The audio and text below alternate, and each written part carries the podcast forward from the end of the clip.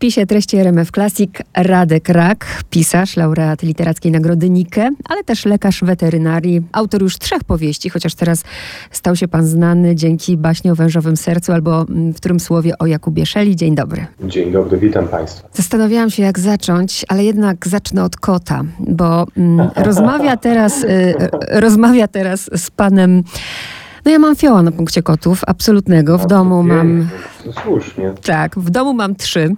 I bardzo dziękuję za, za baśnie i za to, że czy ja dobrze rozumiem, że możemy, możemy uznać wyższość kota nad innymi zwierzętami, bo nawet Jakub w ciele kota czuł się najlepiej. No to znaczy, zależy kogo by zapytać, bo gdyby zapytać kot Smołucha, to on by zdecydowanie powiedział, że tak i mógłby długi elaborat na temat wyższości kotów nad innymi zwierzętami wygłosić, ale ja tutaj unikam wartościowania oczywiście, ale, ale myślę, że z perspektywy kociej oczywiście jest niezaprzeczalne, że, że, że, że koty są nad zwierzętami i że wszystkie formy życia są tylko po to, żeby służyć kotom. No właśnie. A tak prywatnie ma pan kota, czy nie? Nie, niestety nie mam kota.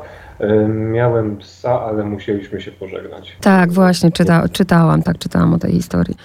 Także nie mam w tym momencie żadnych zwierząt. Dziewięć dni minęło, e, pewnie dziesiątki, jak nie setki wywiadów, więc tym bardziej dziękuję bardzo, że pan znalazł czas i mnie nie przegonił i przyjął to zaproszenie. Ależ ja nie ośmieliłbym się państwa przegonić, a to z tej przyczyny, że ja państwa regularnie słucham. Słucham państwa na sali zabiegowej i bardzo mi to pomaga. Ale Pięknie, no, no to cudownie. No. Kiedy wyszła książka, mm, bo program literacki z Pistreści jest zawsze w poniedziałki y, od 13 do 16, po 16 są chłopaki z piątki, prawda, piątka z literatury, Szymon Kloska, Tomasz Pindel. I raczej z chłopakami zawsze tak robimy, że nie, po, nie, nie wybieramy sobie tych samych autorów. Tak się staramy robić. I kiedy, kiedy zobaczyłam, że właśnie był pan u chłopaków, to mhm. przyznam bez bicia, że pomyślałam, chyba nawet dobrze, bo, i mówię teraz najbardziej szczerze jak mogę, przestraszyłam się tytułu. No i oczywiście po, y, po Nikę y, zrobiłam to dla pana, bo ja nie, nie znoszę czytać PDF-ów, ale mówię, dobra, nie było już książek, więc przeczytam tego PDF-a, dla Radka Raka to zrobię. I wow, i takie odkrycie. I pomyślałam, dlaczego mnie tak zniechęcił ten tytuł? Dlaczego jak w tytule pojawił się Jakub Szela, ja pomyślałam, co to w ogóle będzie? Wie pani, mnie się ten tytuł osobiście bardzo podoba, to znaczy uważam, że baśnie o wężowym sercu to jest ładny tytuł i gdybym zauważył w księgarni książkę, która nosi tytuł Baśni o wężowym sercu, to bym ją, no to bym ją pewnie wziął do ręki i, i być może bym ją kupił, ale e, ja rozumiem, że, fantasty, że na fantastyce leży pewne takie dziwne odium, tak. to znaczy, że traktuje się to jako literaturę niepoważną, jako literaturę dla, nie, dla nastolatków, no jakąś literaturę taką, że są elfy, smoki, podróże w kosmos, ale przecież tam nie ma prawdziwego życia i no, poważny dorosły człowiek niczego się z tej fantastyki nie dowie, bo to jest wszystko zmyślone. No jest dużo literatury fantastycznej, która jest literaturą powiedzmy typowo rozrywkową, e, taką dawniej by można było powiedzieć wagonową, ale to samo można powiedzieć i o powieści e, obyczajowej, a, a przecież nikt nie powie, a nie czytam obyczajowe, bo to są takie dla bab, więc nie przeczytam na przykład tego, nie wiem, Kuby Małeckiego książki, bo to na pewno jest jakiś roman silny. No nie, nie można do tego w taki sposób podchodzić, bo y, także do no, kryminałowi się powodzi troszkę lepiej niż fantastyce w ostatnich latach, ale przecież dawniej też, jeżeli pisarz pisał kryminały, no to automatycznie był skreślony tak, tak. naprawdę tak. dla tych czytelników, którzy chcieli czegoś ambitniejszego, no bo każdy wiedział, że y, kryminał to jest taka podliteratura. No ja akurat kryminałów czytam bardzo, bardzo mało, ale to też jest w sumie troszkę dziwne, jeszcze wracając do tej fantastyki, y, że przecież y, mieliśmy Lema. Słyszę jakiś, słyszę jakiś dźwięk. Czymś pan szura? A już nie szuram, przepraszam. Dobra. Mhm przepraszam, już nie będę, obiecuję. I że mając i Lema, i Dukaja w swojej historii, to literatury, to, to, to, to dalej fantastyka musi w jakiś sposób, nie wiem, udowadniać coś, czy, czy się z czegoś tłumaczyć, czy jeżeli y, twórca sięga po ten, a nie inny gatunek, to y, musi uzasadnić, że okej, okay, ale dlaczego nie mogłem tego napisać w normalny sposób, że dlaczego nie mogłem napisać, nie wiem, powieści historycznej, mhm. społecznej, o rabacji, powieści panoramy o XIX wieku, że pewnie to byłoby lepsze a, a tutaj, tutaj fantastyka. Nie widziałam, nie wiem dlaczego, nie widziałam tego słowa baśń. Ja się skupiłam na Jakubie Szeli i y, zawsze gdzieś tam domeną zresztą chłopców było zainteresowanie historią. Szela to tak, no jak to w liceum. Y, wyobrażenia moje na temat y, Szeli w szkole średniej, oczywiście obraz rzezi, ciekawostki, to zapamiętałam z lekcji, że Jakub Szela sobie obciął palce, żeby uniknąć wojska. A to, to, to akurat pewnie nieprawda. Tak, ale, ale wiem, ale pamiętam, że właśnie to zapamiętałam, a literacko zawsze ten Szela y, kojarzy się z upiorem z Wesela Wyspiańskiego. I to mnie zaciekawiło, że dlaczego Szela? Ja już teraz wiem, bo trochę już zdążyłam się z panem zapoznać i z różnymi rozmowami, to ja już wiem, że nie mogło to wyglądać inaczej, bo z racji właśnie miejsca zamieszkania i tego, że u was, mówię tam w Dębicy, ten Szela jest obecny inaczej. Jest obecny inaczej, a przynajmniej był do niedawna. Ja Jakuba Szelę poznałem z, z dziadkowych opowieści gdzie w tych opowieściach Szela urastał właśnie do rangi takiego obrońcy ludu, takiego, który y, zabiera bogatym, a daje biednym, no bo oczywiście biała legenda Jakuba Szeli funkcjonowała w społeczności chłopskiej, y, nie tylko w Dębicy, ale w okolicach, y, pewnie w wschodniej Małopolsce, w zachodniej części Podkarpacia. Na niejednej wsi, gdyby się znalazł jakiś etnograf, badacz folkloru, dokopałby się do takich legend, czy do takich piosenek, czy do opowieści, których ten Jakub Szela jest po prostu bohaterem.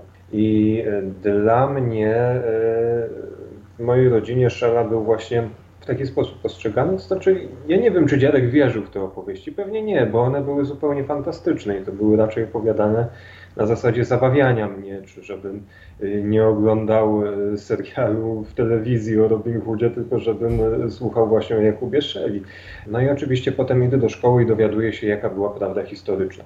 I no tutaj jest, jest, jest szok, jest zaskoczenie i oczywiście ta biała legenda Jakuba Szeli się rozsypuje i baśń o wężowym sercu nie ma być próbą rekonstrukcji tej białej legendy, ale nie ma też być wpisaniem Jakuba Szeli w tę legendę czarną, e, czarną, czarną, e, szlachecką. I, I to też nie jest na zasadzie, że tutaj użyję kolejnego paskudnego słowa, to nie jest na zasadzie symetryzmu, no że nie wiem, to nie jest książka o tym, że no Szela co prawda mordował panów, ale chciał dobrze. To, nie, to, to, to, to tak nie miało być. Ja rzeczywiście kiedyś chciałem napisać taką białą legendę o Jakubie Szeli, ale kiedy zacząłem zgłębiać różne źródła, żeby się przygotować do tego tak jak należy, to się zorientowałem, że gdybym ja chciał pisać coś takiego, to ja bym musiał strasznie kłamać. A jednak jeżeli się pisze fantastykę, to trzeba do prawdy podchodzić bardzo poważnie.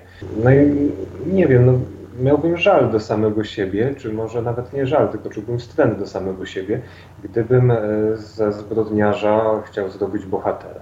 Natomiast zależało mi też na tym, żeby pokazać tło całej tej historii, żeby nie było tak, że ta y, rzeź panów, że ten bunt chłopów wziął się znikąd z powietrza, czy tak jak się y, dowiedziałem w szkole, no bo tam Austriacy wzięli, przekupili mhm. Y, i, i w ogóle, żeby nie było powstania w Krakowie, no to napuścili chłopów na, na szlak.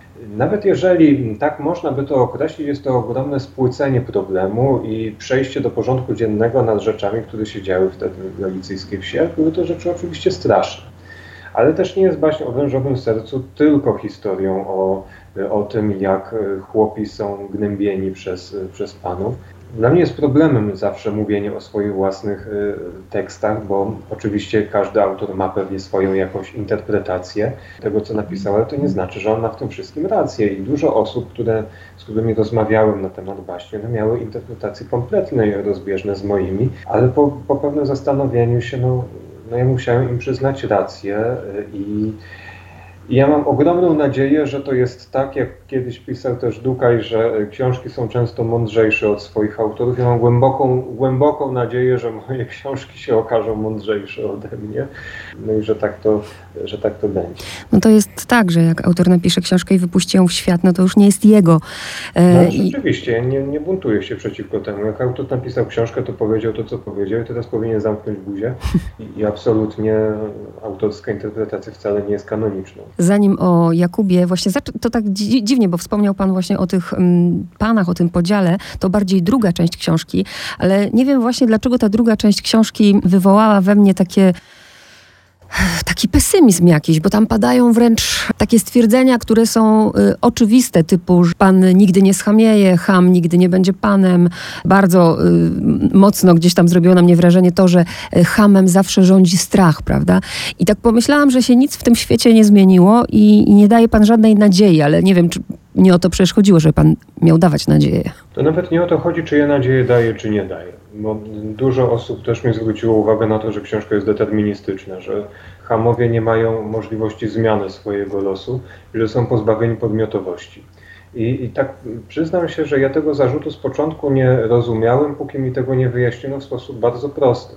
Ale ja nie rozumiałem tego z tej przyczyny, że ja też właściwie pochodzę z małego miasteczka na Podkarpaciu, że też e, całe życie tak naprawdę miałem wrażenie, że ja jestem w tej roli Hama, a absolutnie nie jestem w roli Pana.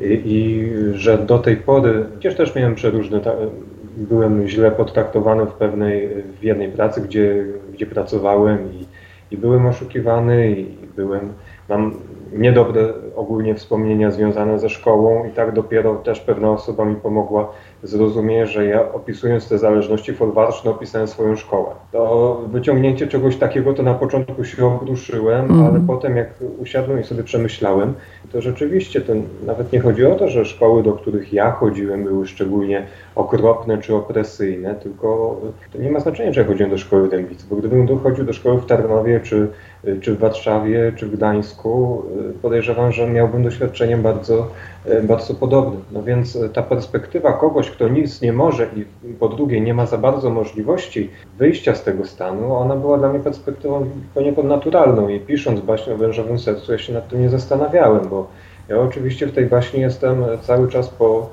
sercem po stronie chłopów, nawet jeżeli ci chłopi się dopuszczają suma summarum rzeczy, rzeczy strasznych. Bo ja rozumiem, co to znaczy e, nie mieć i ja rozumiem, co to znaczy być poniżonym i ja rozumiem, co to być, znaczy być pozbawionym swojej własnej podmiotowości. I to było dla mnie tak oczywiste, że ja pisząc baśń prawdopodobnie tego nawet nie zauważyłem. I stąd raczej e, ta próba zmiany swojego stanu, ona się może odbywać tylko poprzez podróż do wnętrza. I to jest podróż, którą odbywa Jakub Kuba Szela, właściwie zanim zostaje Jakubem, to była dla mnie jakaś taka, jakieś takie miejsce, gdzie ja mogłem być naprawdę, naprawdę u siebie. To znaczy po prostu w swoim własnym wnętrzu. Ja też jestem osobą introwertyczną i mam świadomość tego, że e, ja bardzo dużo czasu w swoim wnętrzu spędzam. Natomiast ja też pisząc właśnie wielu rzeczy nie byłem świadom, zostały mi one uświadomione dopiero teraz. Teraz, dopiero będąc dorosłym człowiekiem, w jakikolwiek sposób jestem w stanie zawalczyć o tę swoją podmiotowość. I myślę, że w taki może pokrętny sposób, ale to jest historia, która wielu z nas, wielu z nas dotyczy bo kto nie był oszukiwany y, w swojej pracy, kto nie doświadczył poczucia rzeczywiście takiej bezradności, kto nie doświadczył tego, że, że jest jakiś sufit, którego nie jest, nie jest się w stanie przebić.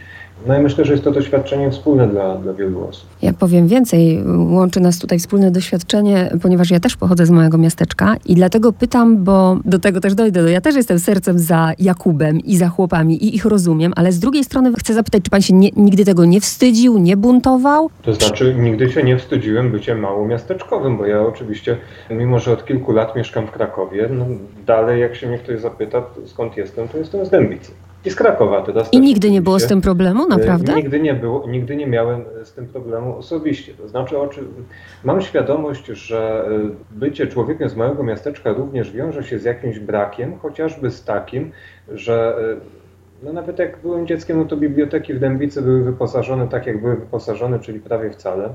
Jak chciałem przeczytać książkę, no to y, i miała więcej niż jeden tom, na przykład była cyklem, no to przeważnie w bibliotece był dostępny tom drugi, czwarty i piąty i musiałem sobie wymyślać, co się dzieje w międzyczasie, co z jednej strony było dobre, ale też budziło we mnie różne frustracje. Kiedy na przykład teraz mieszkam w samym sercu Krakowa i wokół mnie są trzy biblioteki, każda jest cudownie wyposażona. Ja wiem, że to się też zmienia i że biblioteki w małych miasteczkach również się rozwijają, bo na przykład kiedy przez trzy lata po swoich studiach pracowałem pracowałem znowu w Dębicy, no to już tam można było powiedzmy wypożyczyć książkę Dukaj, no nie?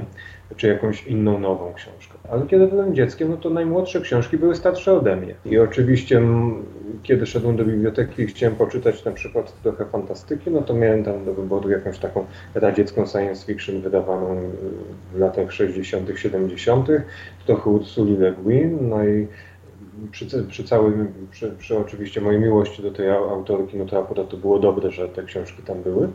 No i jakieś takie wyrywkowe. To, to było takie doświadczenie, że, że rzeczywiście czułem ten brak ja osobiście. Ale też wiem, że no jeżeli jest się z małego miasteczka, gdzie nie ma na przykład uczelni, no to też samo studiowanie czy samo rozwijanie swoich pasji, swoich umiejętności jest z naturalnych przyczyn y, utrudnione. Także myślę, że to były rzeczy, które mnie osobiście dotykały. No bo, no bo Dębica, Dębica jest mi bliska. Dębica mnie kształtowała jako człowieka. Dębica jest krajobrazem, który lubię, gdzie czuję się u siebie. Tam mieszka moja rodzina i tam mieszka wielu moich przyjaciół i jestem, jestem zadowolony, jestem szczęśliwy do Dębicy wracając. Natomiast ta nierówność, ona jest zauważalna i to nie ma się co czarować, że jej nie. Tylko też myślę o tym, że z perspektywy e, sukcesu, bo nawet jest tam fragment, kiedy Jakub przecież jest w szlacheckim ciele i on mówi, kiedy się jest e, tam dobrze ubranym, no to łatwo jest być dobrym.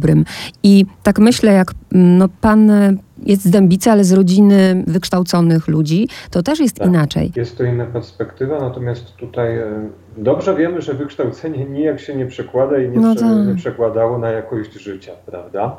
Więc jedyne, co pomagało to wykształcenie, no to raczej uzmysłowić sobie swoje własne braki i e, lepiej być świadomym tego, tego, tego, tego, tego sufitu, który się wydaje nie do, nie do przeskoczenia. Bo to przecież było normalne, że dzieci, które miały rodziców bardziej znaczących czy, czy, czy bogatych w szkole, one były lepiej traktowane niż, niż ja. No więc, -hmm. więc to były takie... Znaczy myślę, że my bardzo jeszcze musimy wiele z tej, z tej swojej równości zrozumieć i, i wiele doświadczyć. I jedynym rozwiązaniem e, takie, które, e, które jak widziałem, to było albo zagrać w grę panów, albo wycofać się do, do swojego wnętrza. Mm -hmm. Ja za bardzo w gry panów grać nie lubię. Znaczy, to jest oczywiście rezultat e, ogromnego poświęcenia moich rodziców i, i mojej ciężkiej pracy, że ja mogę wykonywać ten zawód, który, który wykonuję. Bo ja mam świadomość, że to było ogromne wyrzeczenie z, z ich strony, wysłanie mnie na studia, które ostatecznie były bardzo kosztowne, bo też darmowa edukacja w Polsce to, to jest po prostu fikcja, nie ma czegoś takiego.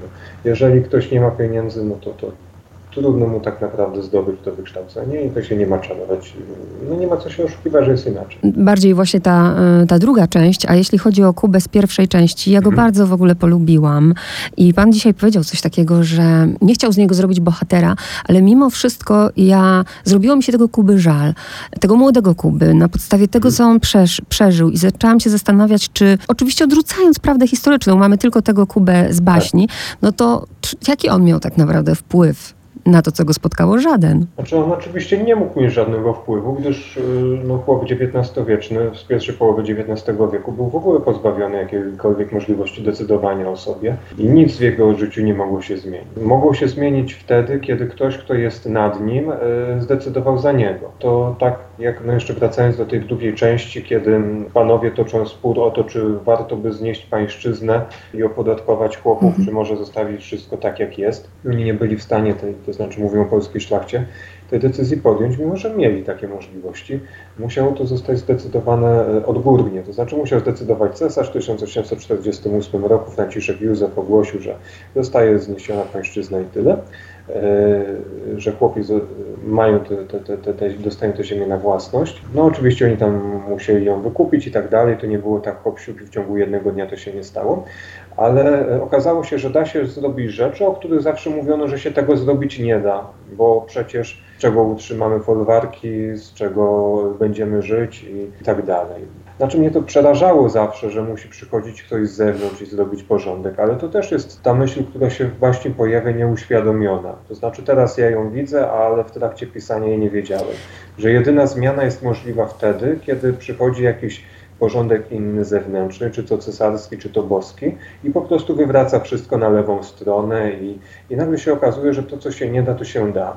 Bo my sami w sobie nie jesteśmy w stanie, czy, czy, czy boimy się zmienić to, co mimo, że coś nas boli, mimo, że coś jest dla nas ciężkie, trudne, to, to jednak pozostajemy w tym układzie, bo, bo uważamy, że inaczej się nie da, albo może, że nie jest to aż tak do końca złe. To też nie o to chodzi, żeby Kubę teraz usprawiedliwiać, bo nie chcę, żebym źle zabrzmiała. Rozumiem. Nie, ja, ja, ja, Kubę, ja Kubę rozumiem oczywiście. Właśnie, ale nie chcę, żeby ktoś Kuba teraz. nie jest jakiś bardzo. Kuba jest normalnym człowiekiem. Właśnie, jest jestem jakiś... w stanie y, zrozumieć jego motywację. To nie jest tak, że teraz każdy, komu jest źle, ma iść i mordować, tylko chodzi o to, że ktoś, kto jakby doświadczył tego y, albo umie sobie chociaż to wyobrazić, przecież to jest zwykły, prosty człowiek, którym kierują proste ambicje, w ogóle nic nadrzędnego, tylko właśnie chce mieć tak jak on, chce się zemścić za krzywdę i chodzi mu o, o miłość, o kobiety. No tak, no, no oczywiście e, chęć e, E, pragnienie miłości to jest coś no, normalnie, normalnego i naturalnego i, i z tego się nie trzeba tłumaczyć, a e, pragnienie e, tego, żeby coś mieć również nie jest niczym nagannym. Kuba Kuba Szela, Kuba z początku książki, ten Kuba, który potem wstąpi do krainy węży, to, to jest tak naprawdę taki, taki, taka postać, która miała trochę budzić sympatię, trochę nie, bo on przecież nie jest sympatyczny, to znaczy on stosuje różne takie, takie, takie metody, kiedy nie może się zemścić dokładnie na, na panu, czy w jakiś sposób mu przykrzyć życia, to chociaż mu nasika do wód. I, i, i to jest, są takie jego drobne, prywatne, prywatne zemsty, prywatne złośliwości, no bo to jest jedyny jego sposób, żeby jakoś sobie poradzić z tym wszystkim i jakoś, jakoś mimo wszystko o siebie, o swój interes zawalczyć. Czy może nawet nie o interes, tylko o swoją własną godność. I tutaj e, też e, to nie, Kuba Szela z początku książki również nie jest osobą, która jest zdolna do przebaczenia, bo w jaki sposób może ktoś, kto jest tak uciemiężony, przebaczyć komuś, kto mu ciemięży? To znaczy, to jest poza, poza w ogóle zdolnością pojmowania tego, te, tego człowieka. On do takiego przebaczenia tak naprawdę musi też dorastać bardzo długo, bo, bo przez, przez całą książkę. No bo to też jest książka o, i o zemście, ale też o przebaczeniu. Gdzieś doczytałam w którymś z wywiadów, bo już chyba przeczytałam ich setki z panem i też się tak uśmiechnęłam a propos nawet nie baśni, tylko węża. E, pan w jednym z wywiadów e, wspomina o Marii Kruger i o wężowej mhm. wdzięczności, którą znam, którą czytałam, jak właśnie Bartek ratuje wężowego króla. To była taka bezpośrednia właśnie inspiracja, żeby akurat wąż? Ja te wszystkie legendy z, z tego zbiorku, Złotego Źródła, gdzie znajduje się m.in. właśnie wężowej wdzięczności, to pamiętam jak przez mgłę. To znaczy ja pamiętam ich ogólną atmosferę, pamiętam Wiem, że język na mnie ogromne wrażenie robił, ale szczegółów to tak naprawdę nie, nie pamiętam. Prawdopodobnie było tak oczywiście, że dużo baśni, dużo z baśni, które dotyczą węży, dużo z tych baśni beskidzkich opiera się na zasadzie takiej, że ktoś kiedyś wężowi pomógł, czy go uratował, czy, czy w jakiś inny sposób zdobył zasługę wśród wszystkich węży.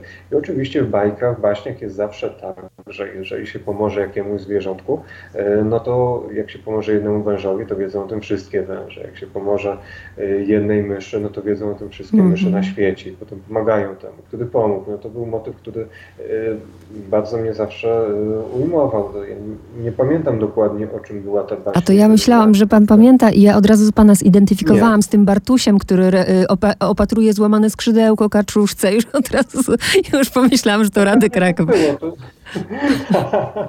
tak było? Ja będę musiał przeczytać to jeszcze raz, gdzieś wygrzebie pewnie w Dębicy. Ale, ale, ale no, w czasie pisania baśni ja nie wracałem do tej książki, mimo że pamiętam takie ogólne, bardzo pozytywne skojarzenia. Zresztą było, był te, taki zbiór też baśni polskich, legend i podań, y, o wiele dłuższy i grubszy, który się nazywał Klechdy domowy. pamiętam, że to była taka duża, gruba, żółta książka i tam też to była taka kopalnia, skarbnica y, przedróżnych legend z przedróżnych stron Polski. I też nie za wiele pamiętam, oprócz tego, że miałem bardzo pozytywne skojarzenia z tymi, z tymi legendami, bardzo mi się one podobały. I myślę, że one gdzieś tam we mnie wniknęły tak głęboko w tym, w tym, w tym, w tym młodym wieku, kiedy byłem dzieckiem że one we mnie pracują i są przetwarzane i, no i one są po prostu moje. To znaczy one były zaadaptowane przeze mnie jako coś takiego naturalnego moje. Mm. Zresztą jak gdzieś jadę i znajduję jakąś książkę z legendami powiedzmy w jakimś muzeum, to ja bardzo chętnie kupuję, bardzo chętnie czytam, mimo że te legendy są podobne, y, czy, czy one są na Śląsku, czy w Krakowie, czy na Podkarpaciu, no to, to, to, to, to mimo wszystko czerpię z tego ogromną przyjemność. Użył Pan słowa klechda, od tego w sumie to miałam zacząć, a zaczęłam od kota.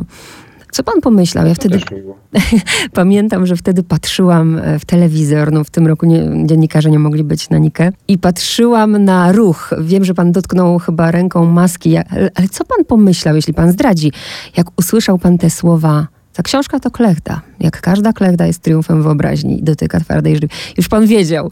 Wtedy, wtedy Co była ta pierwsza, ta pierwsza myśl, jaka była? Pierwsza myśl była taka, o Boże, ale, ale, ale się wkopałem. I co teraz? A przedtem w ogóle było, y, było pokazywane przemówienie y, laureata y, ubiegłorocznego Mariusza Szczygła. I, i, i, I ja bym się zastanawiał, no to ja tam wyjdę i co ja im powiem? Przecież ja nie, nie będę jakoś tak tryskał pomysłami, elokwencją i w ogóle, bo, bo ja się kompletnie nawet nie, nie spodziewałem, że, no, że, że coś takiego może mnie spotkać. To, hmm. to było przede wszystkim no, ogromne zaskoczenie, no, do, tej, do tej pory jest. A te emocje już opadły? Dziewięć dni minęło, czy jeszcze nie? Ja jestem mało ogólnie podatny na takie, takie emocje i no, mój zawód nauczył mnie do podchodzenia bardzo na chłodno do takich spraw, które są bardzo niespodziewane, bo na przykład, nie wiem, pękło jakieś naczynie, krew się leje i trzeba się opanować i zrobić co potrzeba trzeba. No, nie, nie, nie ulegać jakiejś e, emocjonalnej presji, nie ulegać e, stresowi, więc to nie jest tak, że to był czas jakiś dla mnie szczególnie stresujący czy bogaty we wrażenia. On trochę przypominał ten czas, kiedy pracowałem w lecznicy całodobowej i na dyżurze musiałem być przez kilka dni pod telefonem. No to, to, to mniej więcej częstość telefonów i częstość spraw, które trzeba było załatwiać, to była podobna. Wiadomo, że było rzeczywiście tych rozmów bardzo dużo i uważam, że ponieważ zostałem, została moja powieść nagrodzona najważniejszą nagrodą literacką w Polsce i ktoś chce ze mną porozmawiać, to powinien mieć taką możliwość. I ja oczywiście odpowiadam na tyle, na ile jestem w stanie oczywiście, bo nie jestem w stanie każdej, każdej osobie, choćbym bardzo chciał, odpisać nawet parę słów na, na Messengerze czy, czy na maile, to będę sukcesywnie robił oczywiście. Ja trzymam Pana za słowo, bo Olga Tokarczuk, to jest, Olga Tokarczuk na przykład teraz po, po Noblu, e, to teraz wiem, że 12 listopada wychodzi czuły narrator i, i zapytałam i usłyszałam, że Olga Tokarczuk udzieli tylko jednego wywiadu. No ja to też rozumiem z jednej strony, natomiast ja nie jestem Olgą Tokarczuk i nie mogę sobie e, też pozwolić na takie rzeczy, bo ja też często jestem e, ciekaw e, twórców książki, jeżeli przeczytałem książkę, która y, do mnie w jakiś sposób trafiła, to jestem ciekawy, kim jest autor, który ją, mhm. ją napisał. Ja obawiam się, że bardzo dużo osób może być bardzo rozczarowanych mną. To znaczy, no nagle się okazuje, że Nikę otrzymuje weterynarz, fantasta i w ogóle co to, co to ma być. Y, no rozumiem Pani. E, rozumiem i myślę, że będzie też, przecież to nie jest Pana pierwsza książka y, i podejrzewam, że teraz dopiero, jak Pan stał się znany, ludzie będą sięgać po te wcześniejsze. I też znam mnóstwo naprawdę ludzi, którzy właśnie po zobaczyli ten wycinek w telewizji, zobaczyli Radka Raka i, i, i, to hasło weterynarz i ujął pan w ogóle tą, tą swoją taką bezpośredniością. Nawet słyszałam od znajomych, że przeczytam, bo po prostu ten Radek Rak jest super, nie? Wszystkie tak? książki zniknęły. Nie ma książek. Jakie to w ogóle znaczy, uczucie? Ja wiem, jest, jest, jest dodruk w drodze, to, to o tym wiem, że będzie. No to, to musi być niesamowite, nie? Że, że teraz jest pan na takiej pozycji, że nie ma książek. Ludzie w PDF-ie czytają tak jak ja, żeby tylko przeczytać, bo to Radek Krak. Jest to miłe. Nie wiem za bardzo, co mam więcej powiedzieć. Jest to dla mnie bardzo zaskakujące. Się bardzo cieszę. Mam nadzieję, że, że czytelnicy będą, będą zadowoleni z tego, że tę książkę przeczytali, no bo to też był mój cel pisania pisaniu. To znaczy napisać taką książkę, którą się będzie czytało z przyjemnością. Nie tylko będzie dostarczała jakichś wrażeń językowych, czy zostawiała czytelnika z czymś do przemyślenia, ale ale że samo obcowanie będzie czymś no, fajnym. Ja lubię książki, które są e, fajne. Nie, ja bardzo lubię te książki, które mają doskonale wyważone, e, które są nie tylko takimi książkami fabularnymi, ale które też zostawiają mnie z czymś do myślenia, mhm. E, ale też, które mnie się po prostu dobrze czytało, przy których się dobrze bawiłem, przy których się wzruszałem, do których miałem emocjonalne nastawienie, które mnie czasem wkurzały, którymi się mogłem zgadzać, albo z którymi się mogłem właśnie nie zgadzać, ale, ale, ale najważniejsze jednak jest to, żeby, żeby mój czytelnik się cieszył z tego, że przeczytał tę książkę i nie uważał tego za czas stracony. Absolutnie. Ja nawet teraz po przeczytaniu y, byłam na siebie zła, właśnie, że, że gdzieś zobaczyłam Jakuba Szele i nie sięgnęłam po tę książkę, a teraz myślę, jaka szkoda, bo to jest książka, w której odnajdzie się, to jest moje zdanie oczywiście, każdy się odnajdzie. Odnajdą się ci, którzy uwielbiają y, rusałki, odnajdą się ci, którzy uwielbiają przygody, odnajdą się ci, którzy uwielbiają y, szukać y, kontekstów, bo pan tam się niesamowicie bawi takim czytelnikiem, no z kimś oczytanym. No, no tak, i też... No, ta narracja tam jest oczywiście, ale można czytać książkę również nie wynajdując tych, tych, tak, tych rodzynek tak. w cieście, powiedzmy. Tak, tak, właśnie. Dlatego jest dla każdego. Jeszcze mm, data jest na książce, że powstawała ta książka 2.16, 2.18, to jest dwa lata. Najpierw pomyślałam, że to długo, później pomyślałam, że to bardzo krótko, jak na taką książkę, a później przeczytałam wywiad z panem i akurat mi to przyszło do głowy teraz, jak Iga Świątek y, osiągnęła sukces i wszyscy, wow, taka młoda, już osiągnęła sukces, a nikt nie wie, że 19 lat, czy tam 15 dziewczyna ciężko na to harowała. I ja teraz wiem, że mm, ta książka powstawała kilkanaście lat. Oczywiście, bo sam proces pisania to jest tak naprawdę czubek góry lodowej tego, czym jest tworzenie książki. Książka tego typu wymagała ode mnie zdobycia naprawdę ogromnej wiedzy, bo ja y, jako młody chłopak chciałem napisać coś o Jakubie Szeli, ale sobie bardzo szybko uświadomiłem, że ja nie mam ani odpowiedniej wiedzy na ten temat, ani że moja dojrzałość nie jest taka że pozwoliłaby mi ten temat udźwignąć. No więc zbierałem sobie przez lat 11 e, różne materiały. To nie jest tak, że ja oczywiście tylko to robiłem, bo pisałem masę innych rzeczy, ale od czasu do czasu ja do tego tematu ciągle wracałem, doczytywałem, czytałem opracowania, czytałem źródła. Zbierałem sobie różne rzeczy, takie, które w ogóle do książki nie, nie przeszły, to znaczy poezję powiedzmy chłopów pańszczyźnianych, jak na przykład Jana Raka, który nie jest moją rodziną, mhm. ale... E, ale Ksenes już jest. No, Wydaje mi się, że tak, ale to wiadomo, cała ta y, taka, taka, znaczy ogólnie y, Austria i monarchia Habsburgów to, to tam panował przeokrutny bałagan. No to, y, to, żeby była jakaś ciągłość w prowadzeniu ksiąg parafialnych i tak dalej, to można o tym sobie co najwyżej pomarzyć. No ale wydaje mi się, że tak, że, że, że, że, że to rodzina. Ale oczywiście to było szperanie po różnych archi archiwaliach, to było czytanie wielu rzeczy. To było czytanie również powieści i i XIX-wiecznych, i współczesnych. Na przykład ja uwielbiam Galicyjan Stanisława Aleksandra Nowaka. To jest taka ogromna, ogromna, mm -hmm. gruba książka, saga rodzinna. O niej pan mówił u chłopaków, przez... pamiętam, w piątce tak, z literatury. Tak, no to, to jest, to, to, to, mnie na przykład ta książka sprawia ogromną przyjemność. Ja wiem, że ona była wielka, ja ją czytałem strasznie długo i z przerwami, bo, bo również e, też się czułem troszkę może zmęczony całą tą objętością, ale z drugiej strony też pokazali mi ci Galicyjanie, że już taka książka jest, ja powinienem napisać też coś zupełnie, zupełnie innego i w inny sposób, i w sposób taki bardziej dla mnie naturalny. Ja się przekopywałem przez prawie całego Tadeusza Nowaka, chociaż mm. przekopywanie to może to... A czuć, czuć ducha Nowaka, tak, ciężką, bardzo. Ciężką pracę, mm -hmm. to była dla mnie e, sama przyjemność, zwłaszcza, że Nowak jest szalenie różnorodny w swojej twórczości i, i, i niekiedy on odlatuje w takie rejony, że ja za nim kompletnie nie nadążałem, na przykład w obcoplemiennej balladzie.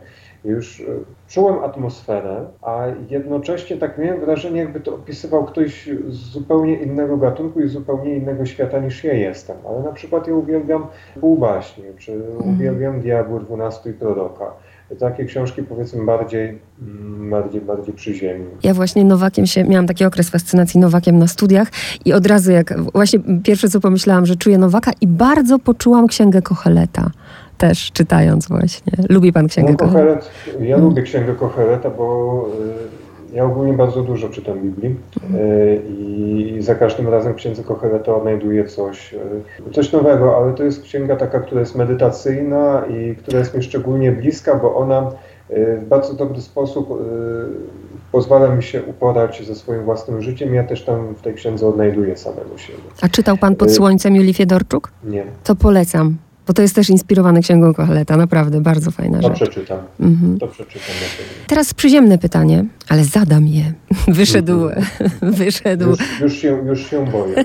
Buduje napięcie. Wyszedł Mariusz Szczygieł i mówi, że sobie za część pieniędzy kupił akwarium.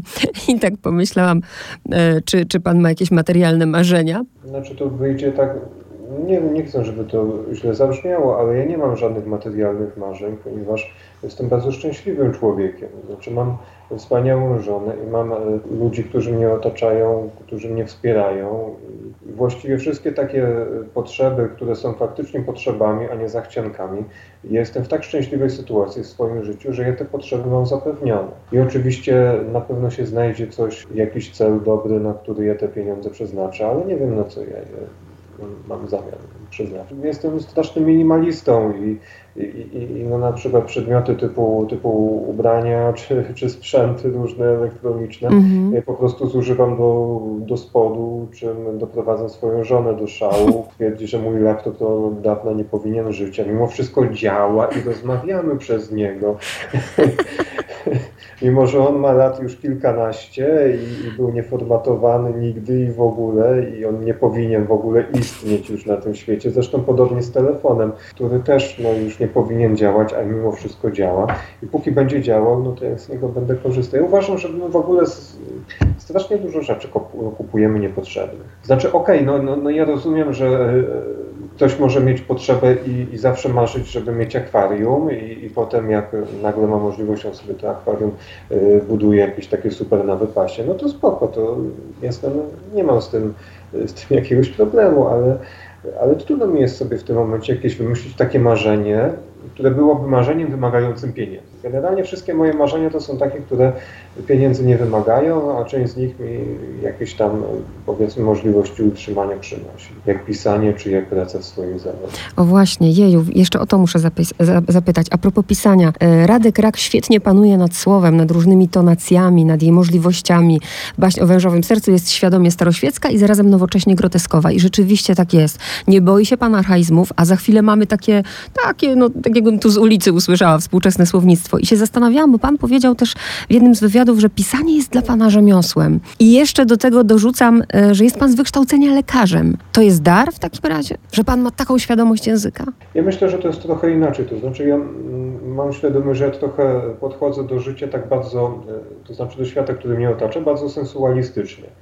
To znaczy dla mnie świat jest e, pełen zapachów, dźwięków, a, a, a może te bodźce smaków, a te bodźce takie wzrokowe, one, no, wiem, że one są gdzieś tam w tle bardzo u mnie. To znaczy, że dla mnie świat to są zupełnie inne, inne zmysły i prawdopodobnie to wychodzi w powieściach. To znaczy, prawdopodobnie to wychodzi w literaturze, że ona jest pełna czegoś innego niż obrazy. I może stąd, znaczy ja bardzo lubię się przysłuchiwać, y, jak ludzie rozmawiają, mimo że ja rzadko ogólnie biorę jakiś czynny udział w rozmowie, ja przeważnie gdzieś jeśli jestem, to siedzę cicho i ja zawsze mam wrażenie, że ja mam mało do powiedzenia, ale z drugiej strony ja zawsze miałem poczucie takie, że ja mam bardzo dużo do napisania i że mogę to pewne rzeczy napisać w taki sposób, że będzie to napisane na pewno nie, nie więc to możliwe, że jakiś, jakiś, jakiś no nazwijmy to talent, jest oczywiście, ten, ten, ten talent był rozwijany od od bardzo dawna, więc doszedłem z pewnością do jakiegoś takiego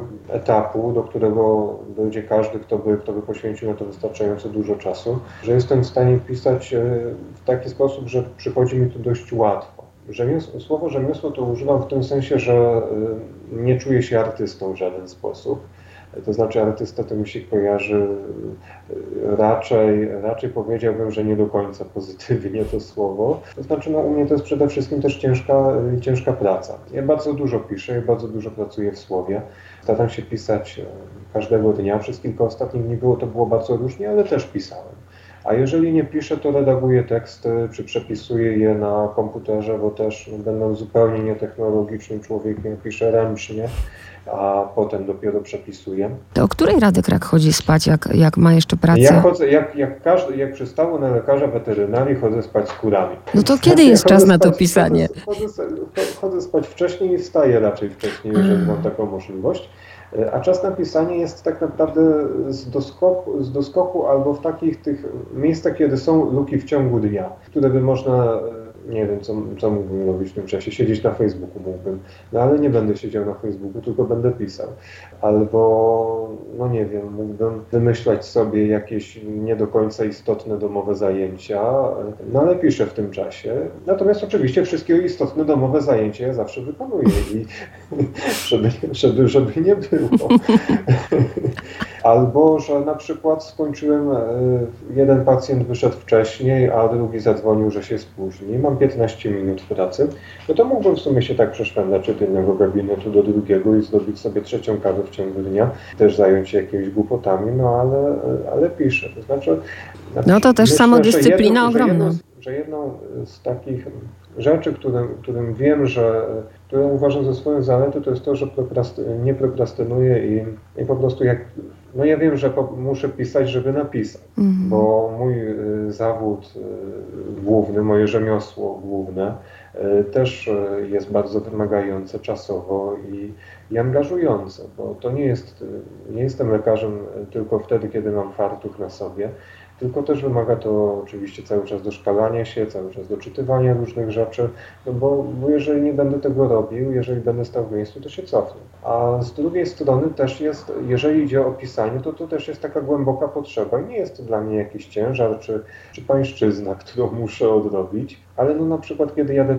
pociągiem, a ja bardzo dużo podróżuję, właśnie właśnie pociągami, no to to jest ten czas, kiedy, kiedy pisze mi się bardzo dobrze i bardzo dużo, bardzo duża część baśni o wężowym sercu została napisana w pociągu. Ale to też nie jest tak, że nie znajduję czasu zupełnie na taki odpoczynek czy, czy relaks, ale kiedy idę na przykład do, do ogrodu botanicznego w Krakowie, który bardzo lubię, no to biorę papierzyska ze sobą, bo kiedy sobie usiądę, no to ktoś tam zawsze napisze parę zdań. No więc to jest raczej, raczej, raczej takie pisanie z doskoku. No może gdybym nie pracował jako lekarz weterynarii, to miałbym więcej czasu na to pisanie, ale z drugiej strony ja lubię swój zawód.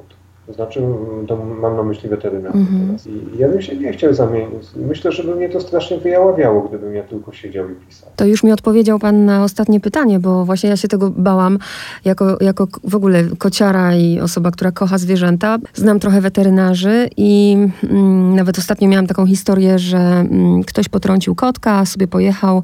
To była, to była sobota wieczór, ja zadzwoniłam o. bodajże do sześciu weterynarzy i wszyscy mi powiedzieli, że to jest sobota, że oni mają wolne, że to jest weekend. Jedną jedną panią znalazłam, która pomogła.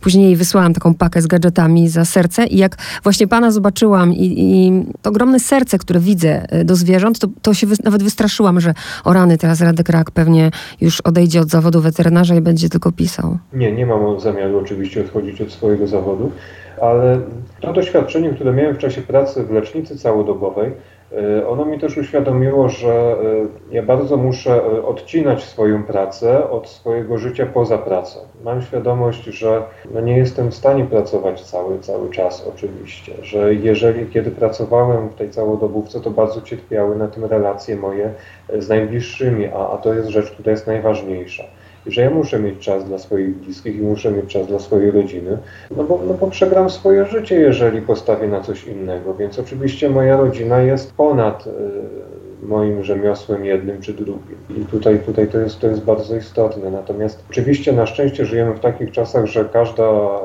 każda y, gmina powinna mieć podpisaną umowę z lekarzem, który będzie świadczył usługi przez, czy z placówką, która będzie świadczyła usługi przez, przez całą dobę i, i, i, i są, tak, są takie miejsca. Ja nie pracuję w takim miejscu teraz, bo też ta praca w przychodni y, całodobowej powodowała, że ja bardzo często nawet lądowałem na, na Sorze, w Dębicy i tak dalej. No bo po prostu była to praca ponad, w pewnym momencie była to praca ponad, ponad, ponad moje siły. My jesteśmy też, e, lekarze weterynarii, jesteśmy normalnymi ludźmi, nie jesteśmy z żelaza i nie, jeżeli są jakieś placówki, które świadczą usługi w takich, a nie innych godzinach, no to, to świadczą w, takie, w takich, a nie innych godzinach. I myślę, że teraz chyba nie ma tak, żeby, nie moż, żeby nikt nie udzielił pomocy w ciągu no nie wiem, coś, coś, coś, No właśnie to wydarzenie wydarzy. było w małym miasteczku i to mnie zszokowało, że nie było nikogo, kto by po prostu miał jakiś dyżur, nie? Niemożliwe. Możliwe. Powiatowy, powiatowy, tak. powiatowy zawsze wyznacza i, no i, i, po prostu jak ktoś się tego podejmuje, to to, to to robi. Ja z racji też e, no, choroby serca swojej nie, nie jestem w stanie e, w taki sposób pracować, jak robiłem to zaraz po studiach. Ja się też bardzo cieszę, że pracuję w tym momencie małej przychodni i że niedzielę mam, e, mam wolne i mogę je spędzić e, z najbliższymi. To jest dla mnie szalenie istotne, bo w niedzielę nie pracuję. To znaczy nie, no nie pracuję w swoim zawodzie, no chyba, że, e, że oczywiście się zdarzy coś bardzo, bardzo istotnego, w niedzielę również staram się nie, nie pisać. Już widziałam żonę w tle. Przepraszam, już... jeżeli, jeżeli rozczarowuję w tym momencie. Nie, nie, nie, nie. Ale nie. po prostu nie. ja to rozumiem. Etapu, że nie dałem rady. Ja to rozumiem. Ja po prostu byłam zdziwiona, że naprawdę nikt wtedy nie miał dyżuru i byłam no przeszczęśliwa. Nie, to nie, powinno, nie powinno tak być. No i to. I to tak ja, no to było właśnie takie straszne doświadczenie i ta jedna pani się zgodziła y, i, i, i to było takie cudowne, dlatego weterynarze w ogóle. Rozumiem, rozumiem, rozumiem, też pani jako, jako, te osoby, które się znalazła no wiadomo, chory, chore zwierzę i tak dalej, które wymaga pomocy. No, jest osoba do tego wyznaczona, która powinna się tym zająć. Mm. Uwielbiam ostatni akapit w Pana książce, ale to już słuchaczom nie zdradzam mm, i nie będziemy o y, tych symbolach rozmawiać. E, dwie prośby. Ja też, ja też, go lubię, ja też tak? go lubię, bo ja pisa, miałem wrażenie, że ja strasznie długo nad tą książką pracuję i ja byłem strasznie szczęśliwy, że ją skończyłem. To był mój ulubiony akapit. Byłem taki szczęśliwy, pisząc go, że, że, że, że, że nawet sobie Pani nie wyobraża. Bo ja nie lubię wracać do rzeczy, które napisałem, bo kiedy kończę jedną książkę, to już myślowo siedzę zupełnie gdzie indziej, w jakimś następnym, no w następnej powieści. I, I dla mnie na przykład praca redakcyjna nad y, y, powieścią to jest y, droga przez mękę i staram się być uprzejmy dla swoich redaktorów. Zresztą ja mam wspaniałego redaktora Michała Ceplarowskiego, który, który mi nie pozwala jednak na takie odpuszczenie, że a dobra Michał, to zrób teraz coś książką, z tą książką to, co trzeba, bo już mam tego dosyć. Mm. Tylko on mnie zmusza jednak do zawalczenia o tę o te, o te, o te książkę, mimo że ja tego bardzo nie lubię. A czy, czy teraz, y, przepraszam, bo ja ciągle mówię, że miało być ostatnie pytanie, ale naprawdę już ostatnie. No, czy teraz pan czyta y, coś o Żydach? Wie, wie, pan, dlaczego pytam? Tak, ja, tak w związku z, z powieścią, do mm. której się przygotowuję i którą sobie trochę rozpisałem, ale do której jeszcze dużo brakuje, żeby napisać. Ja oczywiście dużo czytam w tym temacie i to są e, róż, to są no oczywiście i reportaże, i pamiętniki, i literatura piękna też jako takie źródło inspiracji. Taką bardzo rzeczą wspaniałą dla mnie, taką kopalnią jest Księga Dębicy, Sefer Dębic, czyli księga spisana przez mieszkańców Dębicy, którzy, żydowskich, którzy przeżyli zagładę i opisują, jak wyglądało życie z tej perspektywy żydowskiej, czyli, czyli jest to książka pisana o Żydach z wewnątrz. Dębica była miastem w dużej mierze żydowskim, miasteczkiem, przed II wojną światową i te dwie społeczności, polska i żydowska, żyły na tym samym terenie, nie, tak naprawdę nie wchodząc sobie tak na, w drogę. To znaczy to było tak, jakby były, były dwa zupełnie różne światy, które istnieją na tym samym, tym samym terenie. Oczywiście te relacje były mniej lub bardziej wyboiste, tak jak e, w większości innych miejsc, ale to współistnienie bardzo, na tym samym terenie bardzo mnie e, fascynowało i, inspirowało, ale też historie, które e, dotyczyły tych, tych dębickich mieszkańców. Przecież każda z tych historii nadawałaby się na osobną, osobną książkę na osobną powieść. To raczej to jest tak, że ja muszę ciąć te wątki, mimo że bym chciał, bo książka by się do jakichś gargantuicznych rozmiarów, gdybym chciał wszystko opisać, e, co ciekawego znalazłem. Zresztą baśń też była bardzo mocno cięta. No więc to jest jedna rzecz. Ale druga rzecz to jest taka, którą chciałem napisać E, od zawsze, to znaczy ja zawsze chciałem napisać takie epickie fantasy i, i może nie takie tolkienowskie, średniowieczne, bo to są tematy, które ja lubię czytać, ale nie do końca jakbym je czuł pisząc, ale, ale właśnie taką książkę fantazy, e, trochę z wątkami metafizycznymi, troszkę z wątkami gnostyckimi może, e, trochę z, z bardzo wieloma wątkami przyrodniczymi, ale dotyczącymi zupełnie innych zwierząt niż te, z którymi mam kontakt na co dzień, tylko one by dotyczyły bezkręgowców i tych, które się przeobrażają zupełnie, bo to było dla mnie fascynujące, że jak to jest, że jest y, gąsienica, która się przepoczwarcza i jest motyl albo ćma. To też czytałam, że jakąś hodowlę nawet w domu macie. Znaczy, no nie hodowlę, to, to, to jest pasja mojej żony tak naprawdę, bardziej się temu przypatruję i i oczywiście z fascynacją, ale raczej nie współuczestniczę. To znaczy, mm. parę razy mojej żonie się zdarzyło wyhodować e, e, motyle z, z gąsienic i było dla mnie absolutnie fenomenalne przeżycie. Proszę? No zdarzyło się, no bo to, to, to nie jest tak, że my to robimy regularnie mamy jakieś fabryki motyli w domu. To też tak, też tak nie wygląda, ale najbardziej mnie fascynuje to stadium poczwarki, kiedy ten, ta gąsienica rozpuszcza się zupełnie. Znaczy ona się zmienia w taką zupę białkową, gdzie tam pozostają tylko jakieś szczątkowe elementy układu nerwowego i powstaje z tego zupełnie nowe stworzenie które inaczej wygląda, inaczej jest zbudowane, inaczej się odżywia. No wszystko tam jest inne. Tam do spodu jest zupełnie, zupełnie co innego. To jest rzecz, która mi się aż nie, nie mieściła w głowie. Ja sporo o tej holometabolii, czyli o przeobrażeniu zupełnym, czytałem i artykułów naukowych, i nienaukowych, i, bo to nie są tylko takie moje fascynacje, tylko przecież takie echa się odnajduje u Nabokowa i u Metterlinka, mm. no choć gdzieś się takie echa tej fascynacji owadziej odnajduje. Czyli przyda się do następnej książki również e, Sennik Ciem i Motyli Pucka Roberta. Oj, ta wspaniała książka, bardzo każdemu polecam. Tak. W ogóle twórczość, twórczość pana Roberta to jest coś tak odrębnego, coś tak indywidualnego. I no bo Robert Pucek to jest taki twórca, który pisze o zwierzętach, ale nie tylko, ale no najbardziej ujmujące są te jego książki o małych zwierzątkach, które mm. są wokół nas, to znaczy o pająkach i o Y, o motylach, y, pisane z takim zacięciem i przyrodnika, i humanisty, w takim mm powiedziałbym trochę oświeceniowym duchu, trochę też, y, też ocierającym się czasem o, o mistykę. Zresztą po tym, jak powiedziałem za którymś razem też o panu Robercie, gdzieś, gdzieś chyba u... U chłopaków właśnie, bo stąd państwa, pamiętam. Tak, tak. państwa to okazało się, że e, leczyłem psa przyjaciółki pana Roberta i że pan Robert bardzo by chciał nawiązać ze mną kontakt i nawiązaliśmy ten kontakt i dzwonimy do siebie czasem i rozmawiamy o różnych bardzo dziwnych rzeczach i, i mam wrażenie, że się dobrze dogadujemy. W każdym razie ja z tych rozmów czerpię ogromną przyjemność, a pan Robert nie wygląda jakby było odwrotnie, więc mam nadzieję, że też jest zadowolony. Ale niesamowita ta historia jest, bo ja pamiętam jak Szymon mówi, jeśli pan nas Robert słyszy, to niech tam pisze, pisze i proszę, nie? Twierdzi, że nie będzie książki o gadach, aczkolwiek, że ma jakiś bardzo silny gadzi element w kolejnej rzeczy, nad którą pracuje, więc trzymam go za. Cudownie. Bardzo bardzo panu dziękuję. I w ogóle za rozmowę. Była, przepraszam, że tak no, długo. No, zabrałam dużo czasu, ale super.